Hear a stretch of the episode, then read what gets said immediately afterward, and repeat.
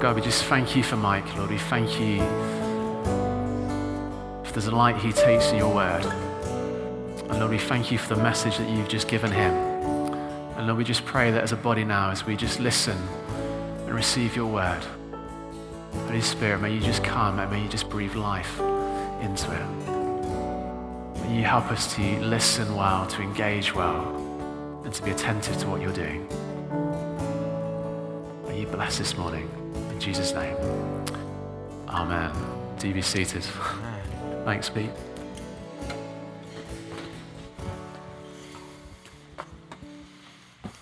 Well, I think the Spirit of God is moving this morning. Do you agree with that? There's He's touching, isn't He? Uh, so, what I want to do is speak reasonably uh, quickly. Then, I, what I think we should do, I think we should actually just wait on the Spirit for some words and then uh, let Him do what He wants to do. Um, does that sound like a good plan? I think it sounds like a good plan. Now, some of you will know I'm a police chaplain, and so I'm attached to uh, the emergency response team. And basically, I was out with them on Wednesday night, and we were going to interview uh, a poor woman who was a victim of domestic violence. Then something kicked off in Woking. We were about 15 miles away, would you believe? And uh, we were asked to go there. So uh, we were going along, you know, 100 miles an hour, 120 miles an hour, uh, in this car, flashing light, blah, blah, blah, which is sort of really exciting, but also slightly terrifying. You know, it's sort of, oh gosh, I hope no one pulls out in front of the car. Uh, and um, so we, we get there, we get there, we're going, going, it's all going well, and then we hit this bump in the road. Boom! Whoa! And thankfully, we were all right. And uh, we got to Woking, and the fire brigade were there first, another unit, so they didn't need us, but it was a, it was a good journey. Now, going through the going through the, the uh, book of uh, Ephesians, I nearly said Acts, has been a bit like that. We've had this uh, amazing journey uh, about how uh, we've been uh, blessed with every spiritual blessing in Christ, chapter 1, chapter 2. We've been made new, alive in Christ Jesus, chapter 3. God bringing everyone together, unity, maturity, the expression of gifts. And this little chunk feels like a bit of a, a, bump in the road. It's quite sort of austere, some of these verses we're going to look at this morning. Someone described them as austere, colorless, and unattractive. And um, uh, I don't know whether you'd agree with that, but before we jump in, you know, if you're going to have any uh, chance of understanding uh, these, uh, what Paul is saying here, then uh, we've got to remember, I want to start here before we jump in. Don't forget that something extraordinary has happened to you having come to faith? Have you forgotten? Have you forgotten just what's happened to you? Something extraordinary happens to you when you come to faith. And it doesn't matter whether your conversion has been dramatic and it's been a sort of, you know, I was terrible. I used to drink 400 pints of beer uh, and then uh, eat snakes for breakfast and shoot puppies, and now I've, now I'm different. Or it doesn't matter whether it's a sort of gradual thing where it's been this uh, slow dawning in Jesus, but something utterly extraordinary has happened to you and to me having come to faith. And this is what Paul reminds us of. And he says, uh, as we saw in, in chapter 1, uh, we need wisdom and revelation to uh, hold on to the hope to which he's called us, the riches of his glorious inheritance in the saints what is the immeasurable greatness of his power toward us who believe, according to the working of his great might? You see, something breathtaking, priceless, gobsmacking, mysterious, extraordinary, uh, eternal has happened to us. And uh, this is the, the, the sort of uh, the journey through the book so far. And if you were to summarize Paul's um, verses in chapter 4, uh, verses 17 to 32, I think you'd have to say he's saying, you know, something extraordinary has happened, so live differently. Live differently. Verses 17 to 21. So I tell you this and insist on it in the Lord that you must no longer live as the Gentiles do, in the futility of their thinking. They're darkened in their understanding, separated from the life of God because of the ignorance that's in them due to the hardening of their hearts. Having lost all sensitivity, they've given themselves over to sensuality so as to indulge in every kind of impurity. They're full of greed. That, however, is not the way of life you learned when you heard about Christ and were taught in him in accordance with the truth that is in Jesus Christ. You see, God, uh, when we come to faith, is created the church as we've discovered in this book. That's not the building. That's not like a Sunday club. That's not like a Christian subculture. This is actually a brand new global community that God is fashioning, a new community that God is establishing and is establishing. And uh, we are part of this community having come to faith. And uh, it's uh, a gathered community here, but it's a dispersed community. Uh, in wherever you are, is this community. And he's doing something extraordinary. And uh, basically, uh, actually, what he's calling us to, uh, he's called us to a number of things over the weeks. But in this chunk, he's saying, you've got to live differently and live with purity and holiness.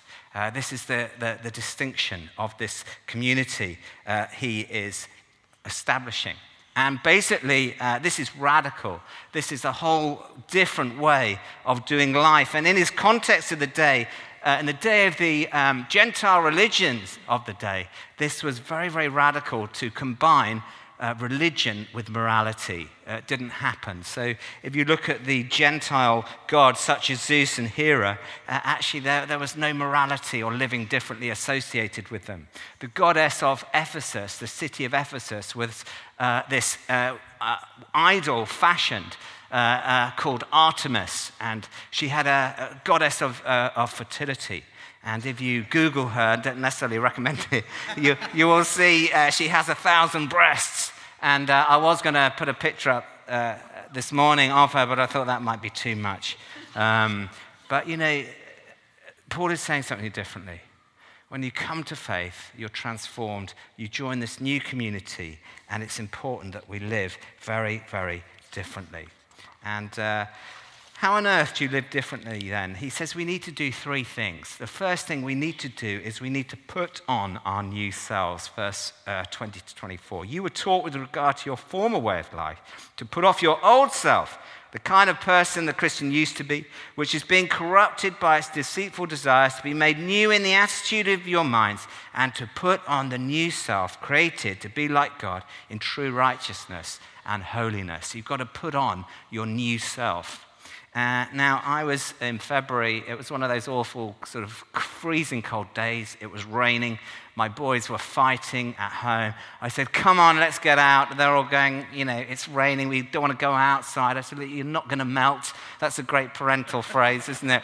And uh, I said, We're going to go for a bike ride down the river. So we go down the river and we go for quite a long way. And then my youngest, Fred, gets quite cold and says, Dad, I'm, i want to go home. And is sort of, I said, Okay, look uh, Jack and Harry, you can carry on. I'm taking Fred back home. Fred, I'll follow you. You go first down the path. And I, we're cycling on, cycling, cycling, cycling on. I skidded head over heels over my handlebars into the river. Phone, wallet, backpack. Uh, I come up. I drank half the river. It's disgusting. And uh, I'm literally covered in slime and mud. It's all over my face. It's on the back of my head and uh, I gashed my leg from the bike. I had to yank the bike. Fred didn't notice, so he's just carrying on. No, no, no, no. And, and so I had to do it fast. I get out, I get home. Bex opens the front door. She says, Oh my gosh, what has happened to you? I'm standing there. I said, I fell in the river. She said, Oh, it's terrible. And so I, I had a shower, lovely warm shower. You know that feeling when you're freezing. Got these nice, clean clothes, put them on. And this is a picture that Paul is painting. Put off your old clothes, put on your new clothes. And this is what happened to us when we come to faith in Christ, you see. I don't know what your life was like, but my life was like those clothes covered in slime before I came to faith. And uh, it was just awful and uh, dirty. Uh, just, I wasn't proud of it. And uh, actually, having come to faith, I was given this opportunity to have a new birth, a spiritual birth, become a new creation, and to put on these new clothes. And that's what's happened to you. And so you come, you have a shower, that's when you're baptized, and you express faith in Jesus, and you're this whole new person having come to faith. So you have to put on this new uh, self if you're going to uh, live differently. And they're so different. This person is. Uh, is, is rotting and decaying and finite and going to death. This person, having come to faith, we don't often remind ourselves too often of this in the church, is, is alive, is new, is being renewed, is not finite but eternal. This is what we're caught up in. Uh, and we forget this stuff, don't we? And most of us end up just in the river clothes most of the time. And we forget to put on our new selves. So, can I ask you just practically, you know, how's your purity of life going? How is your holiness going uh, at this time. And let me just do a quick thing. If you had to pick one area that you're struggling with right now, what would it be? If you, if, just in the silence of your hearts, if I said, okay, purity, holiness, new community, uh, you know, what's the one thing that you'd love to sort out? Uh, why not just think about that thing now? And you mustn't feel condemned. None of us are perfect. And uh, God loves us uh, despite our imperfections. He's with us always as we stand in these things. So that's the first thing. We've got to put on these new clothes. The second thing we've got to do is make changes, Paul says in these verses. This is verse 25 to 32. Now, you know, I remember when I came to faith and I was thinking, oh my gosh, I've got to make changes. I, read, I read scriptures like the one we just read. I thought that's a bit full on. It sounds a bit judgmental, sounds a bit harsh, but I do like Jesus and I, I see he's good. I'm going to go his way. And I thought, I've got to make changes to my life. So I don't know what you changed, but I thought, okay, I've got to stop swearing. I've got to stop smoking. I've got to start, stop those inappropriate relationships I'm having. Uh, and I've got to stop just getting drunk all the time and all that sort of stuff. That was me. And so, in other words, what I did, I did the classic thing of defining holiness and purity as an individualistic thing. And it's something between me and God. And uh, I slightly focused on, on bad behaviors that we, we focused on in the church, sexuality, all that. So let's all focus on that and uh, all this sort of stuff. Uh, but actually, Paul starts in a different place here. And uh, he reminds us that holiness actually is a community thing. And holiness, ultimately, those things are important, please hear me, that holiness is actually expressed in relationships. It's not an individualistic thing, it's an, not an isolationist thing. And uh, it's actually a, a, community thing. And so he talks about things that affects relationships. So what does he say we need to change? He says, well, first, we need to tell the truth. Uh, Verse 25, therefore each of you must put off falsehood and speak truthfully to your neighbor, for we are all members of one body. We need to be re- uh, reliable, honest people in this new community, he says. And uh, we all struggle to live truthfully without pretense and honestly. And uh, we've got to keep an eye on that. We need to control our anger, verse 26 to 27. You know, do you, do you ever get angry? Uh, in your anger, do not sin. Do not let the sun go down while you're still angry. Do not let the devil get a foothold. Notice he doesn't say anger is bad. We're humans, we will experience anger. But there's a sort of righteous anger, there's an unrighteous anger where we're bent on revenge or someone's damaged our ego, so we're going to go and get them. And Paul says, you know, to deal with it quickly. Don't let the sun go down. And also, don't let Satan, the enemy, get a foothold. There's a sense of, uh, you know, any, any little chink, any little opportunity even though Jesus is victor, we have an enemy who's trying to drag us down and, and lead us down further. So we need to watch that. He says, what else? Be, we need to be honest at work, generous with our earnings. Verse 28. Anyone who's been stealing must steal no longer, but must work, doing something useful with their own hands that they may have something to share with those in need. And, uh, you know, Honesty at work's a whole topic. Uh, you know, do you do the hours you're meant to do? Do you take long lunch breaks? Do you, is, your, is your cupboard at home full of work stationery? All these sorts of stuff. You know, uh, we all, you know, it's all, well, I'll just have that. I mean, we don't even think of it as stealing, do we? But we often just need to watch this. And how generous with your earnings are you? He says we need to speak with kindness and be forgiving. These are all relational, if you think about it. Verse 29 to 30, 31 to 32. Do not let any unwholesome talk come out of your mouth, but only what is helpful for building others up and according to their needs, that it may benefit those who listen. Get rid of all bitterness, rage, anger, brawling, slander, along with every form of malice. Be kind and compassionate to one another, forgiving each other, just as in Christ God forgave you. So, this is his holiness here is, is, a, is a community relational holiness, purity for the sake of uh, this relationships in the church, the new community that he's uh, establishing.